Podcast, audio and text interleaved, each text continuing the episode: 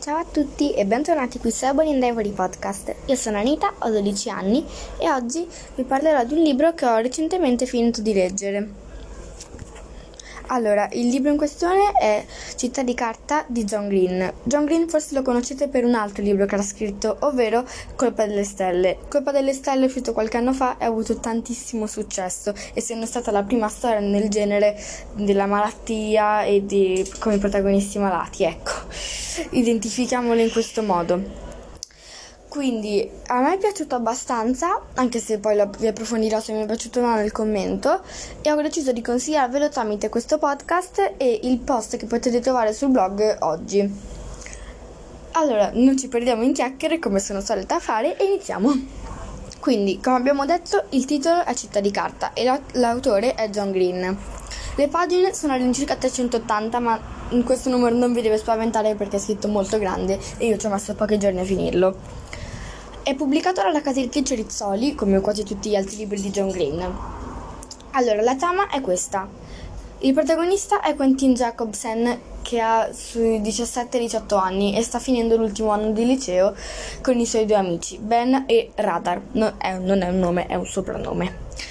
Poi uno dei personaggi principali è Margot Roth Spiegelman, che è un'amica di Quentin, nonché la sua cotta. Da quando a 9 anni hanno trovato un morto. Sì, non chiedetemi come questo possa diventare una cosa bella, ma da quando hanno trovato questo morto suicida in un parco lui si è innamorato di lei. Pazienza, siamo tutti diversi al mondo.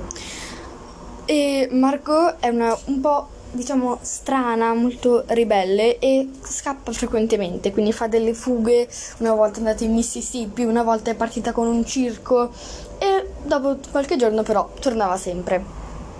Comunque, una notte Margot si presenta alla finestra di Quentin. È una cosa molto strana perché non succedeva da anni.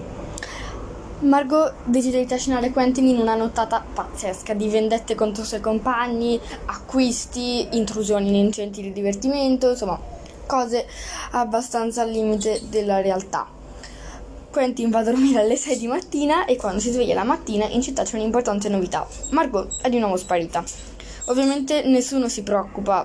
Cioè, nessuno impazzisce dalla preoccupazione perché, come ho detto, lei era solita farlo. Beh, comunque, dopo quasi una settimana che ancora non torna, i suoi genitori anche cominciano a preoccuparsi, ingaggiano un detective perché Margot non era mai sparita per così tanto.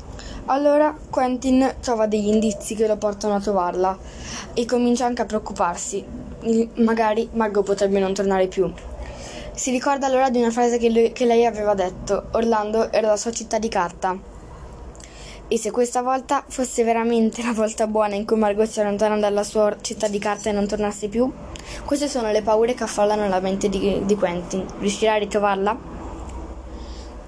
Allora, il voto che do è 4, diciamo 4 su 5, 4 stelle su 5, perché mi è piaciuto, però come un po' tutti i libri di John Green l'ho trovato simile agli altri, appunto. Diciamo che ho letto anche Cercando Alaska e Tartaruga all'Infinito di John Green e sia Margot sia Quentin li ritrovavo moltissimo nei protagonisti di Cercando Alaska e questo, diciamo, che non mi è proprio piaciuto. E Tartaruga all'Infinito aveva anche altri punti in comune e questo un po' non mi ha fatto impazzire perché... Scusate l'interruzione, ma ho dovuto cambiare stanza perché è arrivata mia mamma a pulire, perché tra poco arriva una mia amica per ripassare francese, ecco, e poi dico non perdiamoci in chiacchiere, ma sono io quella che si perde in chiacchiere, pazienza. Quindi, dicevo, dove ero arrivata? Ecco, oltre a perdermi in chiacchiere c'ho pure una bella memoria, forte. Dicevo, allora... ok, sì, mi è piaciuto, però questa cosa di ritrovare molti protagonisti mi ha un po' condizionato anche nella lettura. Comunque, ho trovato alcune descrizioni veramente fatte bene e delle metafore pazzesche, quindi trovo che John Green veramente sappia scrivere per adolescenti in una maniera abbastanza unica, creando anche delle storie, secondo me, in cui ci si può levemente ritrovare, cioè...